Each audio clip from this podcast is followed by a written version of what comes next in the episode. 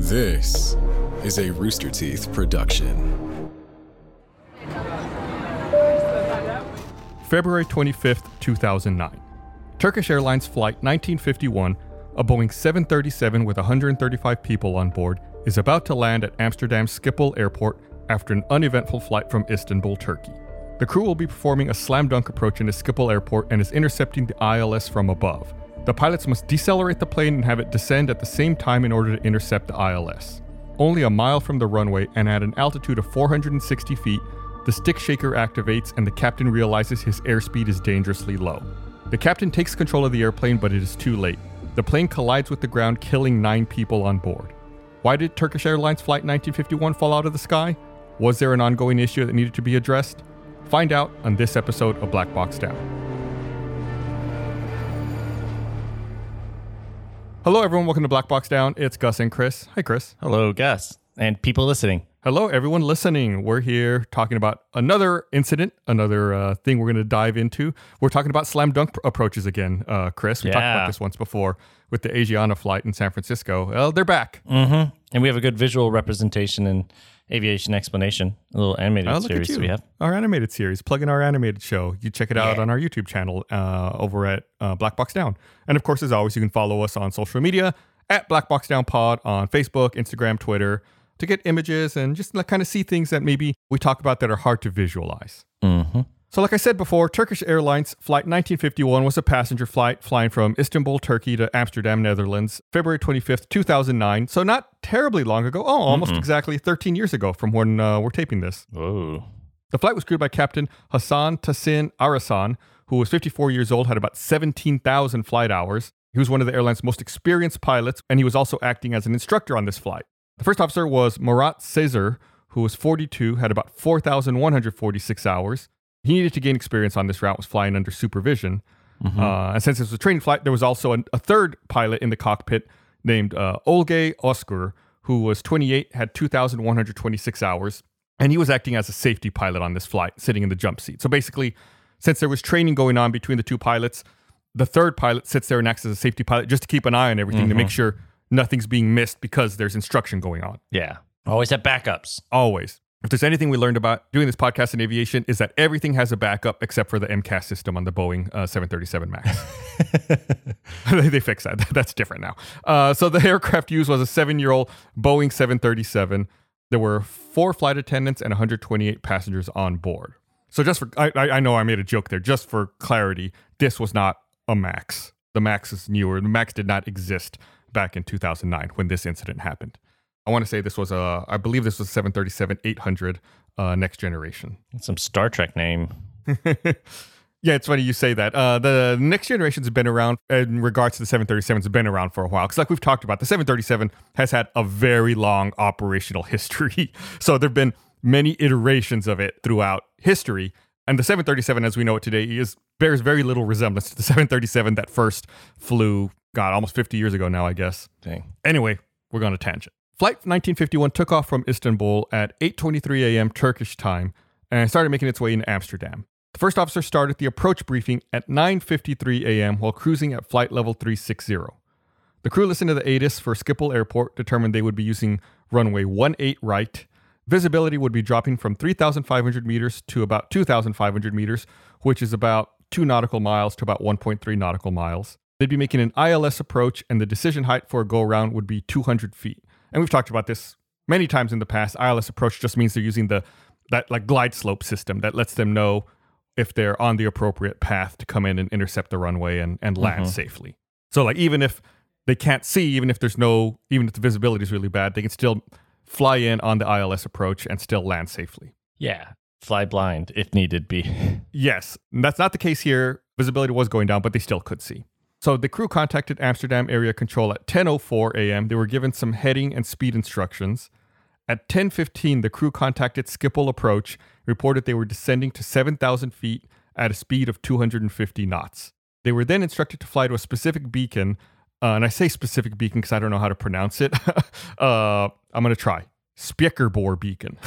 That was a good, it's a valiant effort regardless. Uh, apologies if you if, if you're from the Netherlands and you know how to actually pronounce that. So they were instructed to fly to that beacon and to descend to 4,000 to 4,000 feet. During this instruction, the flight was descending from 8,400 feet, and an audio warning regarding the landing gear could be heard. The warning continued for about 90 seconds before it was stopped, and the captain made the remark, radio altimeter. We'll get into what that means a little further because that's that's kind of important. Okay. At 1017, the warning activated again for 2 seconds, and then about 90 seconds later, it went off for 2 seconds again. The crew were then instructed to descend to 2,000 feet and to fly in a heading of 265 degrees. At 1022, when the crew reached 2,000 feet, they set the flaps to flaps 1, and a speed of 195 knots was selected via the mode control panel, with the auto throttle being in mode control panel speed. So they're, you know, we've talked about the different autopilot modes and you know, things that, the things that can be done. So they're, you know, they're they're trying to manage the plane coming in on the glide slope. You know, since they're doing this slam dunk approach, what they're doing is they have, they come in above the ILS and then they kind of drop down into the ILS from above instead of intercepting it from below. Like you can imagine the ILS is like almost like a triangle shooting out from the end of the runway. Like one point Uh-huh. is the touchdown point, and then there's like an upper and a lower limit that shoot out. Oh, okay. Most of the time, typically, a plane will intercept that bottom arc. They'll intercept it from the bottom and then hit the glide slope. In this slam dunk approach, they're coming above the top line and then dropping into the glide slope. okay. So the, yeah, so there's like kind of a, a higher and lower limit you can enter from, and as long as you hit that like line by a certain altitude. Exactly. And they're approaching it from the top. And that's what's going on. They're descending and lowering their speed to intercept that uh, ILS from the top. So the crew were then instructed to turn left to 210 degrees. And at this time, the crew attempted to engage the second autopilot for a dual channel approach, but this resulted in the right autopilot disconnecting and the left autopilot did not engage. The crew then re engaged the right autopilot and left the left one alone. At 1023, they selected flaps 5 and selected a speed of 170 knots. Nine seconds later, the audio warning regarding the landing gear could be heard again for five seconds. And just for clarity, this this warning that's going off, it's warning them that the plane thinks that the landing gear should be lowered. So what they're doing is they're kind of silencing it. Every time it goes off, they're just silencing the alarm. They're not actually lowering. that. up until this point, they had not lowered the gear. And why is it going? Is it going off prematurely? Yes, Or- it is going off prematurely. and we don't know why yet. Do we know why? I haven't explained it yet, but that this is this is definitely a clue that we're going to dive into uh, a little later. So that that's the alarm that's going off. But finally, at this point, they go ahead and lower the landing gear, and they select a speed of 160 knots and flaps 15. And then a minute later, they intercept the localizer, and the plane started to automatically follow the signal and turn towards the runway. So now at this point, they've intercepted that glide slope, and they're they're in the ILS approach. Okay. So every at this point, everything is good to go, presumably. Yes. They were above the glide path at 2,000 feet when this happened, and the speed was 175 knots, but decreasing, and they were about 5.5 nautical miles out. The crew selected a lower altitude and another mode for the vertical flight path in order to let the aircraft descend. First, they selected 1,200 feet, and then 10 seconds later, 700 feet. They also changed the vertical speed mode to descend 1,400 feet per minute. Uh, and this caused the auto throttle to set the thrust levers to the idle position. So, you know, the challenge is, of course, they're coming down, right, because they want to land, but they want to make sure that their speed doesn't increase too much. So, you know, they're, they're we, and we've talked about this in other episodes. They want to make sure the nose is kind of up and that they're coming down at an acceptable rate. And they, you mm-hmm. know, they change the vertical speed mode to descend 1,400 feet per minute, which is, you know, a little fast, a little, but it's still, you know, fine. Okay. But when they do this, like I said, the auto throttle goes down to idle because again, they don't want they don't want to be speeding up. But little little spoiler for what's coming up, the thrust lever should not be at idle at this point. Are they not as fast as they think they're going? Well, they're definitely they're definitely about to be going a lot slower than, than they realize. So at 1024, the safety pilot remarked that the radio altimeter had failed, and the captain confirmed this. So there's a couple of different ways that planes can convey their or can figure out what their altitude is. Uh huh. there's like you know an old style gauge just you know you you input what the air pressure is and then it you know based on the external air or the yeah the pressure outside the plane it knows what the altitude is Okay. it's a very like old system and you have to constantly adjust it for whatever the outside air pressure is to calibrate it to make sure it's right And is it the altitude relative to sea level or ground? yes out relative to sea level Okay, so you have to know what the ground level is on where you're Correct. landing. Okay. Correct. And then the second way, the more advanced way, is the radio altimeter, which is what they're talking about here. There's antenna on the bottom of the plane. There's four of them. A four antenna on the bottom of a plane that shoot out a radio signal. It hits the ground, bounces back. Another antenna receives the signal and then calculates how long it took, and it can tell you exactly how far down the ground is. Ooh, yeah. Much more precise, works instantaneously. And do you have to? Does that factor in like I don't know uh, weather? Could could that interfere? And Say if there's like Nah. okay, But if you've heard recently here in the United States, there's been a lot of uh, uproar about 5G cell phone signals interfering with airplane operations. huh. It's because of this, because of radio altimeters. Oh, I don't I don't know that it's happened necessarily, but in theory, the 5G band of cell phone networks is very close to the band that radio altimeters operate in. So theoretically, if there's a, a 5G tower near an airport, it could interfere with a radio altimeter. is that why they tell you to put your phones in airplane mode? Not necessarily. Uh, this is more a more recent thing with the 5G uh, rollout. The turning your phone off. I mean, that's debatable. We could probably do a whole episode about that. Honestly, We should. we should. That's a good idea, but not specifically. This is more recent with the 5G rollout. Anyway, all of this is just to say that the radio altimeter had failed on this flight. The safety pilot notices, and the captain confirms, "Yep, you're right. The radio altimeter is not working." And like I said, there's four antenna, two that send the signal and two that receive the signal. One of those feeds the captain's instrument, the other one feeds the first officer's instruments. So the radio altimeter that feeds the captain's instruments had failed. Okay, And that they confirm it at this point. but the other one, The one for the first officer was working fine. yeah. Okay, so they just did they switch, or I guess they don't switch. They could just look at both of them, or how does it work? Do you see both of them at once? You're asking good questions. So if the captain looks at the instrument in front of him, it said his altitude was negative eight feet, which is not correct. Mm. When you're on the ground, the radio altimeter, I believe the spec is for this plane, it's supposed to read between negative four and negative six feet. Negative eight feet is not unusual if you're on the ground, but it's not like within the standard spec. So the radio altimeter on the captain's side was saying he was on the ground, which is obviously wrong. hmm They would have to rely on the radio altimeter operating on the first officer's side. Does that answer your question? Yeah. Okay. And of course, there should be backup gauges that use the old style, like I was talking about, that measure air pressure and show your altitude above sea level. Okay.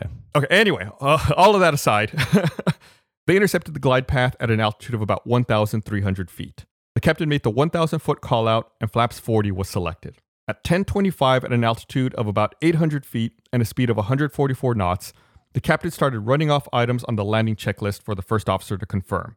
Before the last item on the checklist was completed, the captain made the 500 foot call out and asked for the safety pilot to alert the cabin crew to take their seats and put on their safety belts. The aircraft flew below 500 feet at a speed of 110 knots. At 460 feet, the stick shaker activated and the safety pilot warned the others about the low airspeed. The thrust levers were immediately moved forward about halfway, but were immediately pulled back to idle by the auto throttle. Uh oh. Yeah, you know where this is going already. we've, we've done enough of these. The captain then declared he had control of the aircraft and the speed was now 107 knots. So they're getting super dangerously slow. The nose was about 12 degrees up, and the safety pilot pointed out the speed two more times. Three seconds after the stick shaker went off, one of the pilots deactivated the auto throttle with the lever still in the idle position. No. So. Uh. Yeah, one second later, at an altitude of 420 feet, the autopilot was deactivated and the control column was pushed forward. The stick shaker stopped briefly, but then reactivated with a pitch at 8 degrees down. Nine seconds after the first stick shaker activation, the thrust levers were pushed forward to their maximum position. So they know they're too slow. They right? know they're too yeah, slow. They're like. it's, it still took nine seconds for thrust to be put to max power. Mm-hmm. They're at 460 feet above the ground, and it took nine seconds. That's an eternity. Like counting for. Yeah, Yeah. It, it's a it's a long time, and they try. You know, they put the levers halfway up for some reason, but the auto throttle pulled them back. Like they need to have had their hand on the throttle, push forward, and holding onto it to make sure it's forward. Anyway, at this point, the ground proximity warning system started going off, and a sink rate warning followed by pull up alerts followed. The aircraft then hit the ground in a field about 0.8 nautical miles from the runway threshold. So pull up so that they aren't nose down, or because wouldn't that stall them more if they pulled up? So they have conflicting things they need to do here. Mm. They're, they're going to hit the ground, so they need to pull up, but they're going to stall, so they need to nose down. There's no winning at this point. You know, normally if you're stalling, you got to trade altitude for airspeed. Yeah. But when you're this low to the ground, you have no altitude to trade. So yeah, you're at this point. They had to. All, they, the best thing to do is just level out and hit hard. Right. Uh, I guess I don't. I mean, the best thing to do is to not get here. but yeah, I mean, they, when they did impact the ground, their nose was pointed 22 degrees up, and they were banked 10 degrees to the left. So they were trying to pull up, but they had no speed. There was no power. Mm-hmm. The recording equipment stopped at 10:26 and 2 seconds, 15 seconds after the first stick shaker activated. The aircraft broke into three sections on impact. The three pilots, one flight attendant, and five passengers were killed in the accident. All three pilots. Mm-hmm. I, I would think the people in the back of the plane would have been safer because they or it would have been because they you said they hit the bottom of the plane first, right? Yeah, but I mean, think Or about it. There's the a lot. There's a lot of structural pieces in that part of the plane that hold it together. Mm-hmm. Like you know, there, there's rigidity there for the fuel tanks and for cargo and just for safety purposes. Once you're out at the front of the plane, you're kind of on the fringe of all of that. Oh, However, you know that being said, 117 passengers and three flight attendants suffered injuries, and six passengers were not injured. So quite a few people were able to walk away from this incident with you know with injuries, most of them, but still, you know, they they did survive.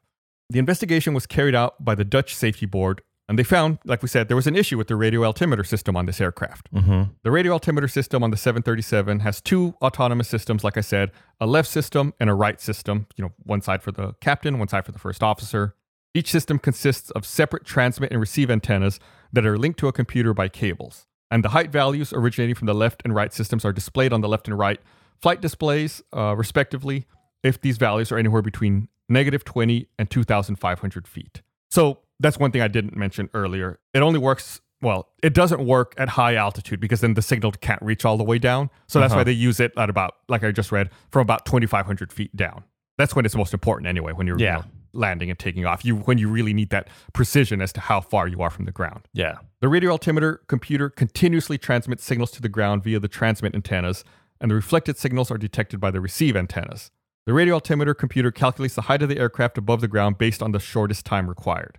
The radio altimeter system is calibrated such that when an aircraft's main landing gear touches the runway during landing, the readout height is null feet.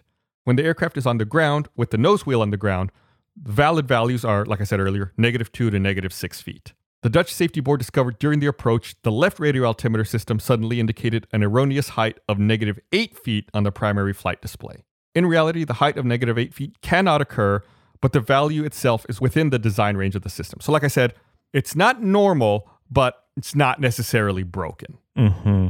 But it it's broken when if it's happening in the air. Yes, correct. You are correct. Yeah. I would just say like negative 8 would not be broken if they were on the ground, but in the Yeah. air, absolutely. Yeah. Some, something's wrong.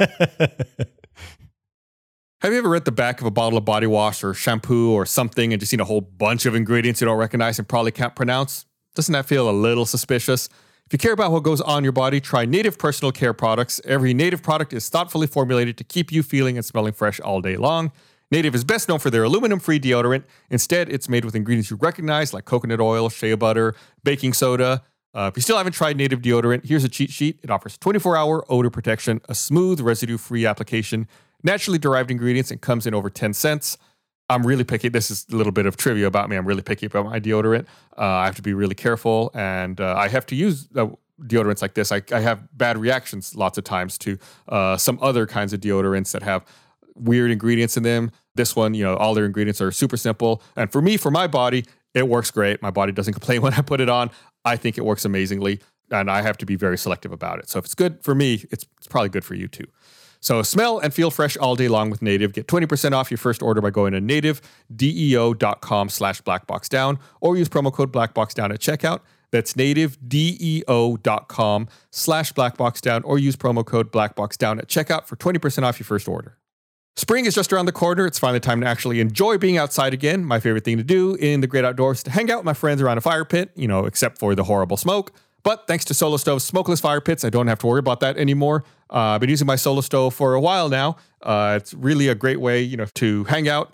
I use it in my backyard, honestly, for me. Uh, but it's a great way for me to enjoy being out in my yard on those cool evenings that we have right now without getting too chilly because I've got a little fire in front of me. And the best part is, it's not blowing smoke all over me and making me stink like smoke when I'm done. Uh, I love it. I use it all the time now, actually. I can't say enough good things about it. So it's getting warm again. So, what better time is there to upgrade your backyard with a Solo Stove fire pit? It's a perfect way to get outside, spend more time with the people you love. Solo Stove fire pits are brilliantly engineered. They're made with a premium grade 304 stainless steel and 360 degree airflow system that maximizes efficiency while minimizing smoke. They're easy to light with a few bits of starter. Your fire will be blazing in minutes. So, shop now, get up to 30% off fire pits all month long and use promo code BlackBoxDown at checkout to get an extra $20 off, plus a lifetime warranty and free 30-day returns. Just go to solostove.com. Remember, you get $20 off when you use promo code BlackBoxDown.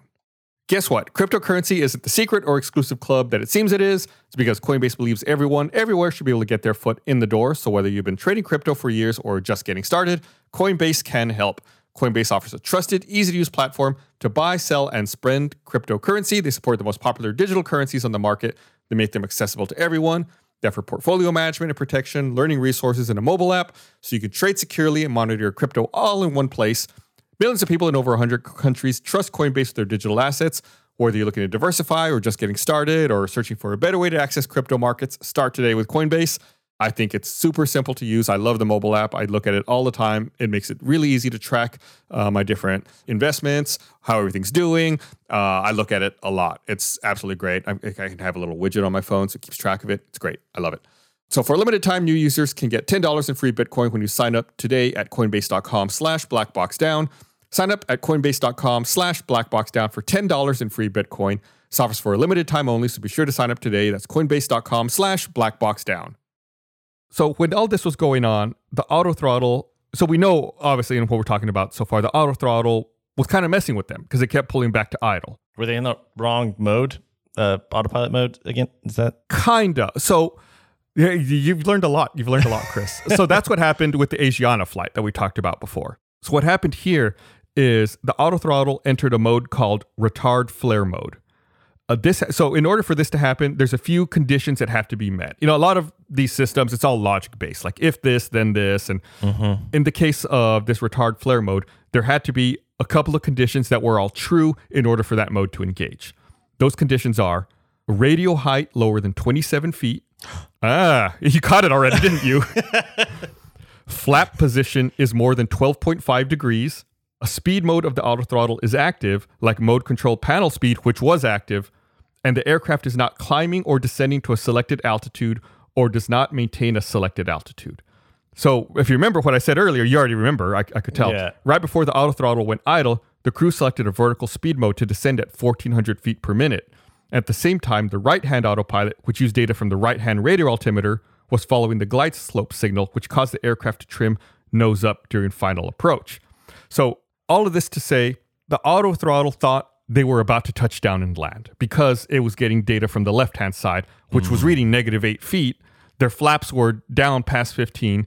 They didn't have a target altitude set in their auto in their autopilot. So the plane, the auto throttle assumes, oh, we're about to land.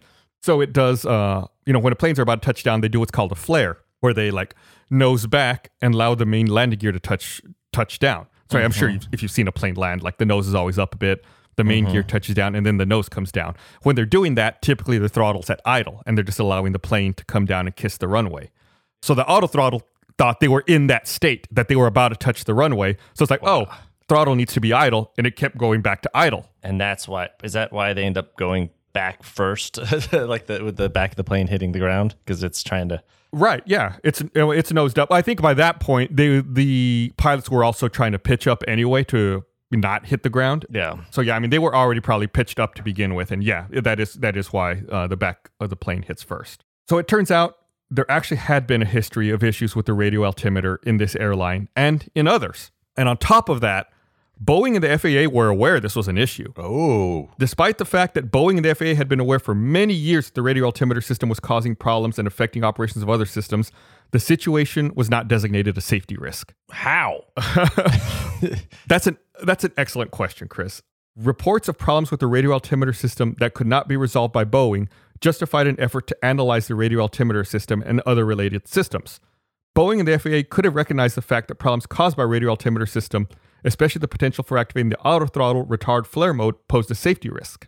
Most of the problems regarding the radio altimeter system were not reported, and the board believes that if the manufacturer had received more reports, then Boeing might have recognized the need for renewed analysis of the system. In fact, Turkish Airlines itself had attempted to resolve the problems through discussions with Boeing and the manufacturer of the radio altimeter system antenna, but the issue was never resolved. Like I said, they had had ongoing issues. Even in this plane specifically, they tried many things to try to resolve it. You know, they swapped the computers out, you know, put more shielding on the on the cabling, uh, swapped out the actual antennas themselves, but it just kept recurring. And until the accident, combating the problems with radio altimeter systems was primarily aimed at suspected moisture effect, corrosion on the antenna and connectors. They installed gaskets and moisture proof wraps. And it did contribute in all probability to preventing corrosion, but it couldn't prevent the occurrence of these erroneous radio altimeter heights. And once they messed up, did they continue to mess up, or was it like they just occasionally? It was like intermittent, you know, mm. and they would try things to fix it, then it would start working, and then all of a sudden it would stop. It's just like it's like when you take your car to the mechanic and you complain about something, and then mm-hmm. like it doesn't act up in front of them, and they're like, "Yeah, it's fine," and then you drive it away, it's like, and then it instantly starts Yeah. doing it again. It's like that kind of thing. And they at this point they knew that replacing the antennas generally resolved the problem, but there was no permanent solution. It would still eventually break again, and they'd have to do something to try to figure it out. Hmm. Pilots were not informed of the problems because the problems within Turkish Airlines were considered to be a technical problem and not a threat to safety. This also appeared to be the case with other airlines from which information about the radio altimeter system was requested. I think the argument they would have made here about why it wasn't a safety issue is that in their minds, it's very obvious when it's wrong. You know, if you look at your instrument and it says negative eight, you're like, well, that's Yeah. not right. you know? Yeah. And, uh, you know, you, you pay more attention and fly it manually yourself. And again, it's not something that's used for the entire flight. You know, you're coming into land, once you're below 2,500 feet, you look at it, you're like, well, radio altimeter's out again. Guess we're going to do this by hand. Yeah, is there not a method to like shut that one off and make sure all the autopilots and computers are are accessing the data from the other one? Ye- yes, that is another solution to, u- to use another one that's working. But obviously, they didn't do that here. Hmm. So there is that like tur- you can tell the computer don't use this one, use this one. That's a, Well, like i i mentioned very briefly, I kind of glossed over it that they, you know, they had left and right autopilot systems, and they Oh, disabled yeah. the one that was working using the good data, and they continued to have it use the one that was getting the bad data. oh okay yeah yeah I remember you saying that, but I didn't it didn't like click at that time. Didn't click. Yeah, it's frustrating, Chris. Again, like we've talked about before. There's, it, it seems like there's never one thing that goes wrong. Like, sure, you can say the radio altimeter was out, but there's like a series of decisions that happen that are bad that lead to getting to this point. And it's not only bad decisions, it's also like being inattentive or not paying attention to what's happening, not realizing speed is getting dangerously slow, not realizing the throttle's at idle. You know, when uh-huh. even when they gave it half power again, not realizing it immediately rolled back. Yeah, and th- but there were three three people doing this, right? I mean, there was someone just observing, Right. and no one, none of them noticed. No, no, yeah, exactly. There's, it's just, it's frustrating. I, I don't know what to say. The safety pilot should have definitely noticed it. I mean, he did point out the radio altimeter was broken, and the pilot confirmed, or the captain confirmed it, but then like no steps were taken to address it. And he didn't mention the the what was the speed was low, right? Yeah, eventually he mentions when the speed's low, but by that point they're like at a critical phase. You know, uh, who's to say? Maybe if they had given it max power immediately instead of waiting nine seconds, maybe they would have had enough time to uh, pull out, and initiate a go around. I don't know. Maybe maybe you and I can get in like a flight simulator and try it out sometime and see if we see what happens. Anyway, the Dutch Safety Board found issues with how the aircraft was handled by air traffic control, and the handling of the aircraft was not in accordance with ICAO regulations, the uh, International Civil Aviation Organization. When on an ILS approach, the aircraft can be placed at an altitude between 1,000 and 3,000 feet. The altitude should match a distance from the runway threshold so the airplane intercepts the localizer below the glide path. This is what I was talking about earlier. Normally, you get that glide path from below.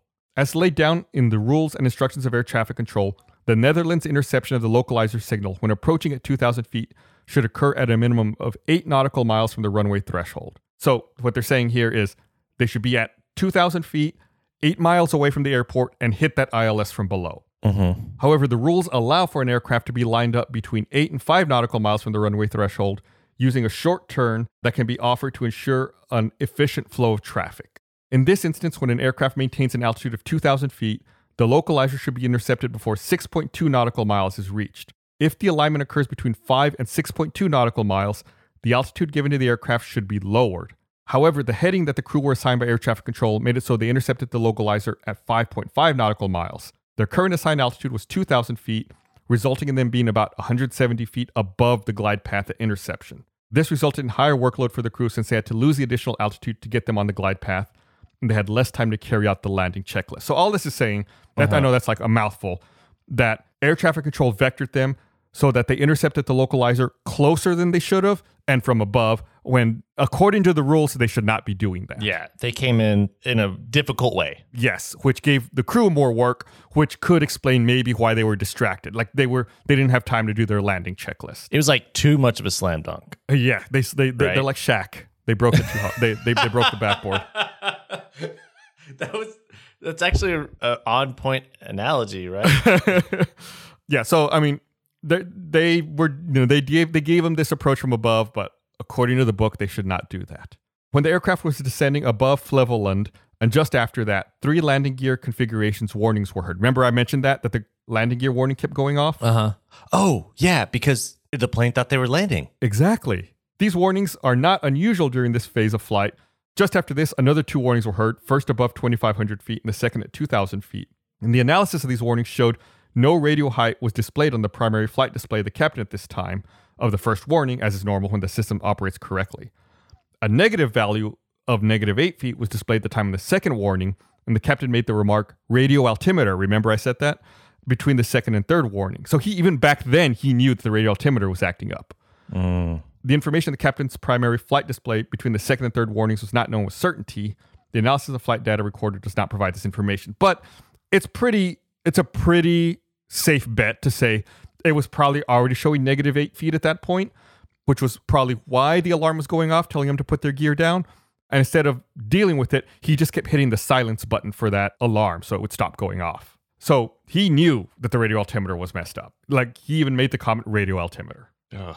So, like I like I mentioned, there were two autopilots, right? A left and a right side. And typically for Turkish Airlines, the crew should engage both autopilots for an ILS approach. Uh, in order to prepare the automatic flight system ready for use for an ILS approach, the first officer wanted to engage the left autopilot in addition to the right autopilot that was already engaged. So the right autopilot was on. The first officer wants to engage the left autopilot as well. In this case, however, the left autopilot had, you know, due to the previous erroneous negative eight feet height, had this had saved this height into its memory, so as a result, the left autopilot could not be engaged. According to the flight data recorder and the cockpit voice recorder data, the crew did not attempt to engage both autopilots a second time and just continued with the right side autopilot. Uh-huh. And they were, this was okay. They were allowed to do this because the visibility was good enough. Like I said, they could still Yeah. see. And it Yeah. wasn't required for both to be engaged. The board believes that the landing gear configuration warnings and problems when activating autopilots could have been a reason for the crew to diagnose the problem, but no indication of this was found. So there are clear indications something's broken, but they're just not really digging into it. And it's just, just kind of like compounding the problem. Well, yeah, they're just thinking about landing. Right. Right. They're just like, oh, it's not working. Well, we'll just land. We'll land. Right. Right. Right. Exactly. When the stick shaker warning happened, there was an immediate reaction on the controls and the thrust levers were moved halfway forward. The board believes this was done by the first officer since he was the one flying, but the captain immediately made the call out that he had the controls. The board believes the first officer then took his hand off the throttles, and because the auto throttle was engaged, the levers went back to idle. Like I said, they should have kept someone should have kept their hand on the throttle. Yeah. The auto throttle was immediately disengaged after this, but seven seconds passed before the thrust levers were moved forward again. And is this where it's like if there's because there's a there's two throttles, right? If both pilots, just one of them could have kept it going, right? Well, there's two throttles because, because there's one for each engine. It's not that there's like a throttle control for each pilot. It's just like there's two levers, one for the left engine, one for the right engine, and like one person puts their hand on both of them and moves them in unison. Okay. That's why we've talked about before, like asymmetric thrust. If one engine fails, you turn you, you pull it back to idle, and then you just operate the the working engine's throttle. Okay. Or yeah, if you need to give one a little more power than the other, we've talked about situations like that too. So when someone says they have the controls, you immediately let go and let them take control. So mm-hmm. they have they have they're the ones who are going to fly the plane with the yoke, and they're the ones who are in charge of the throttle. So like when the captain says he has the controls, the first officer should absolutely be letting go and letting Yeah. the captain take over. Maybe he should have kept an eye on it. You know, he's still there as well. Uh, maybe the safety pilot should have kept his eye on it. I don't know. Someone should have had their eye on it and reminded the captain, "Hey, put your hand on the throttle." Yeah. It has not been determined with certainty whether the captain had his hand on the thrust lever during this phase of flight when the aircraft's pitch position was decreased. So the report says they can't officially say if his hand was on it or not. In my opinion, if it was at idle, I would say it probably was not on there. Yeah. Because if there's, it doesn't make any sense to me that if you have low airspeed and you're about to stall, that you wouldn't immediately give it max thrust. So the total, like we said earlier, the total time between activation of the stick shaker and the moving of the thrust levers to the position for maximum thrust was uh, nine seconds. The plane entered a stall situation between 400 and 450 feet, and the board determined this altitude was too low to recover from.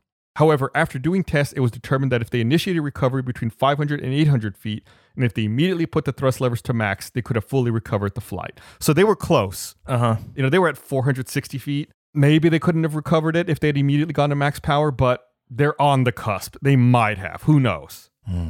So the Dutch Safety Board reached the following main conclusion. During the accident flight, while executing the approach by means of the instrument landing system with the right autopilot engaged, the left radio altimeter system showed an incorrect height of negative 8 feet on the primary flight display. This incorrect value of negative 8 feet resulted in activation of the retard flare mode of the autothrottle, whereby the thrust of both engines was reduced to a minimal value, approaching idle, in preparation for the last phase of the landing. Due to the approach heading and the altitude provided to the crew by air traffic control, the localizer signal was intercepted 5.5 nautical miles from the runway threshold, with the result that the glide slope had to be intercepted from above. This obscured the fact that the autothrottle had entered retard flare mode. Because if you think about it, I'm gonna I'll, I'll ad lib for a bit- here. If you think about it, mm-hmm. this happened at the worst possible time.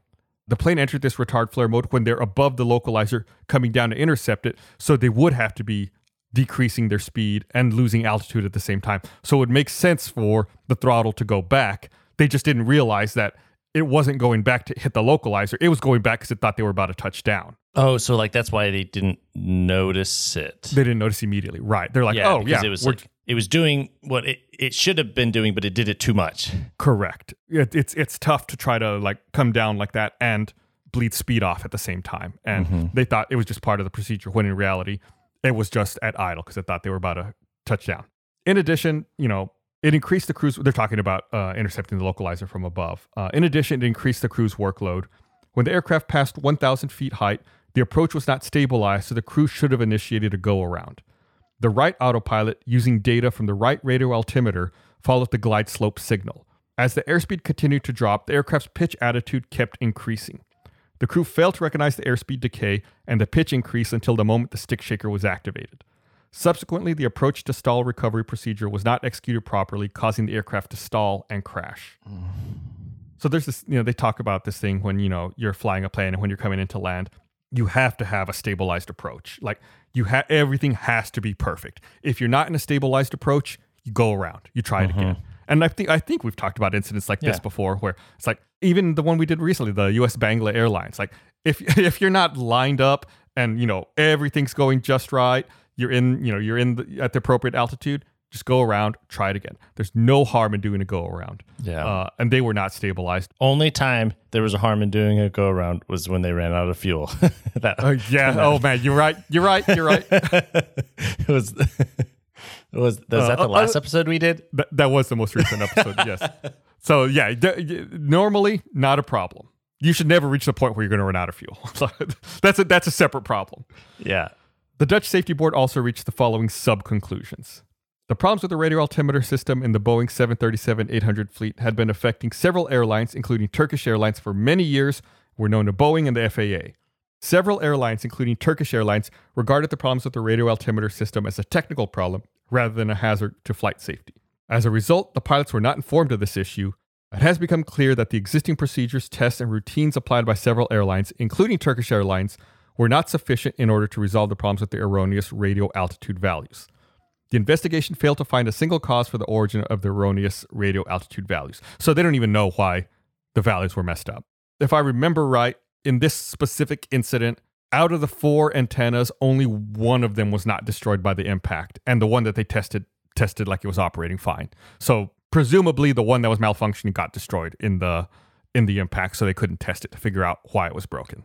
Due to the fact that the localizer signal was intercepted at 5.5 nautical miles from the runway threshold at an altitude of 2,000 feet, the glide slope had to be intercepted from above. As a result, the crew were forced to carry out a number of additional procedures, resulting in greater workload. This also caused the landing checklist to be completed during a later moment in the approach than standard operational procedures prescribed. Yeah, they were doing, by the way, uh, we didn't even talked about that. They were doing this landing checklist way too late. This oh. landing checklist should have been done way earlier. It's nuts that they were still, they didn't finish it. They were still at 500 feet and doing it. And when their their their decision altitude was 200, they they, they should have been they should have been done with this way earlier. Again, that just speaks to the increased workload, and they were behind. Mm-hmm. The cockpit crew did not have information regarding the interrelationship between a failure of the left radio altimeter system and the operation of the auto throttle. Of all the available indications and warning signals, only a single indication referred to the incorrect autothrottle mode, namely the retard annunciation on the primary flight displays. So, what that's saying is that they didn't know necessarily that this retard flare mode had been entered.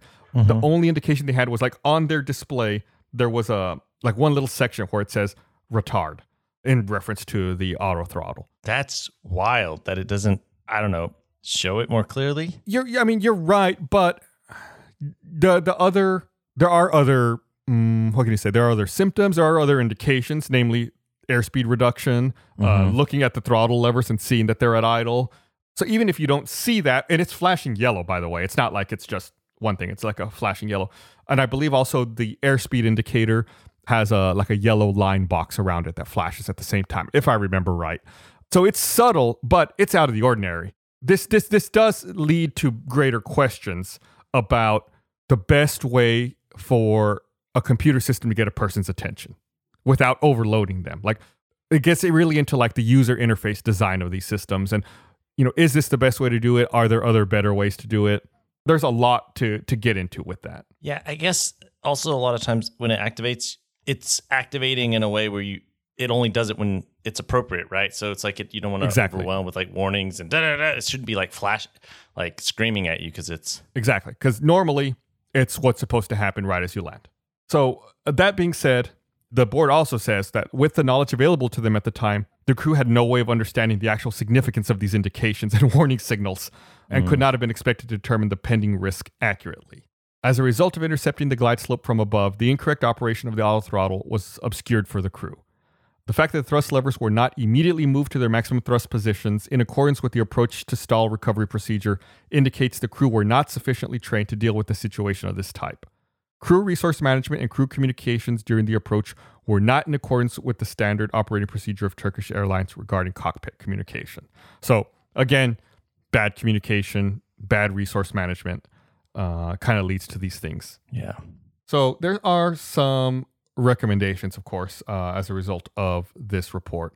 First one, it's not going to surprise you. Boeing should improve the reliability of the radio altimeter system. Number one, cool, good note.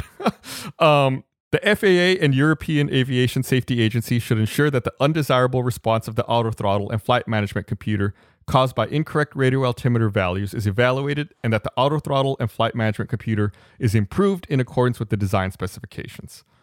So just make it a little more safe. Try to improve the auto throttle system.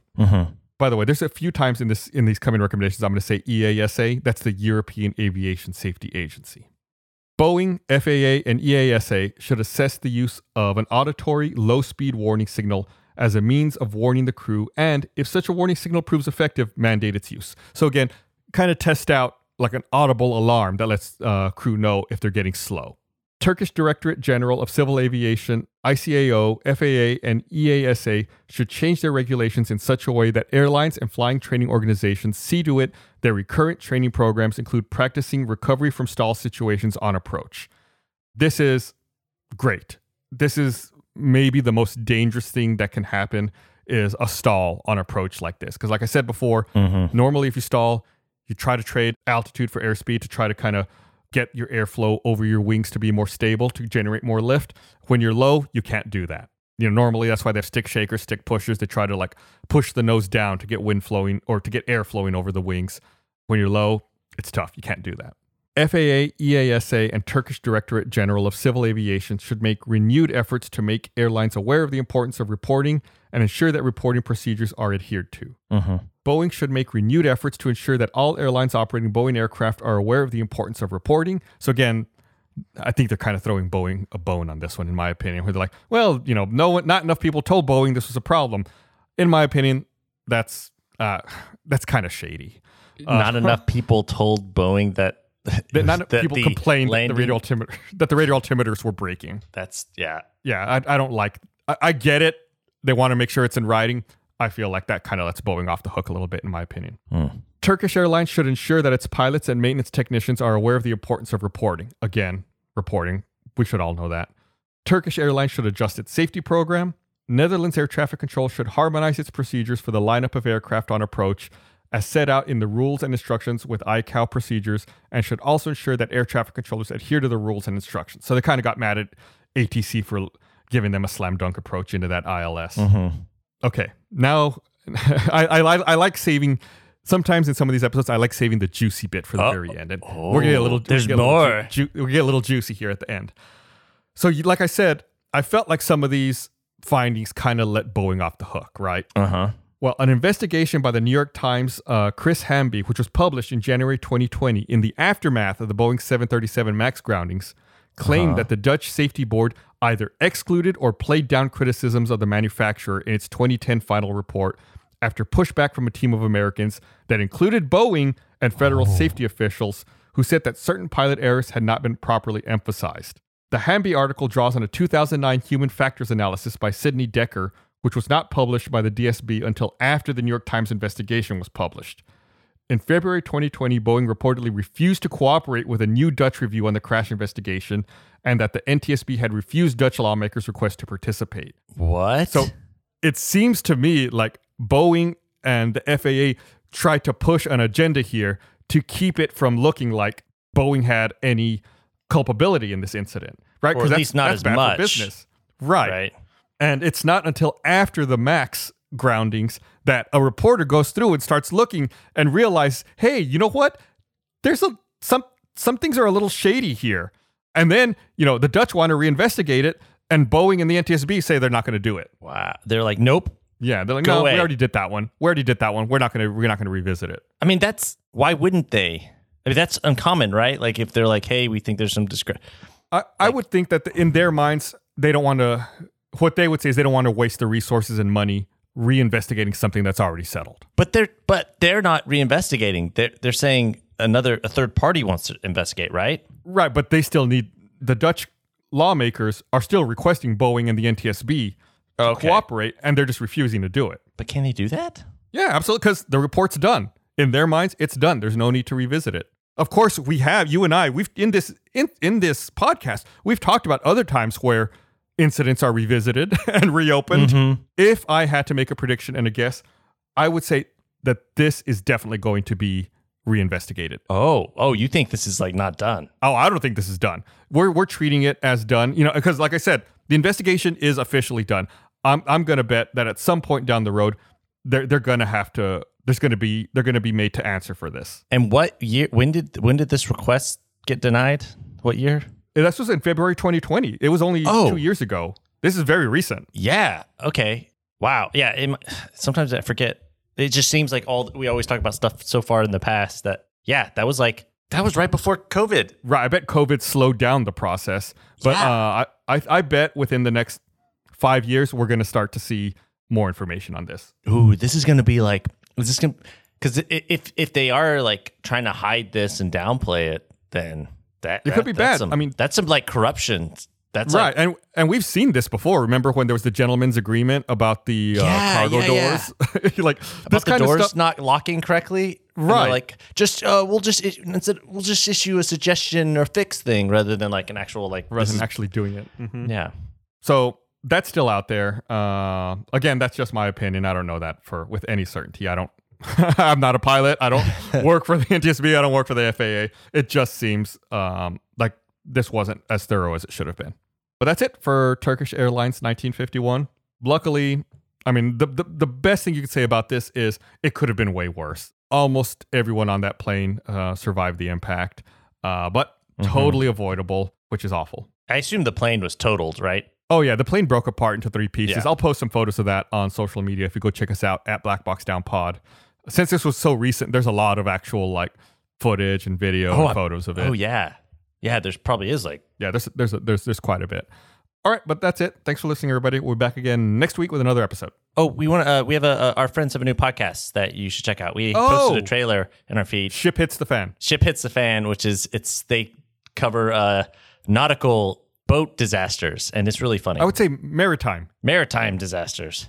It's really funny. I uh yeah, I've uh you know when they were working on it, I listened to the first episode, you know, and, and tried to I, they asked me to give notes. I felt like, uh, who am I? Like I'm not, I'm not qualified to do that. Uh, but I, I give them some, uh, some suggestions, which they honestly they probably didn't need. Those guys are uh, over at Funhouse are so funny, Yeah. and you should, you should check it out. Just search for "Ship Hits the Fan" wherever uh, you listen to podcasts. Uh, by the time Tell this 'em. episode comes out, I don't know how many are going to be out. Uh, when we're recording this, only the first episode's out so far. Uh, Yeah. But yeah, go Tell them go Black Box. Down sent you. Black Box Down sends its regards. All right. Thanks for listening. Bye.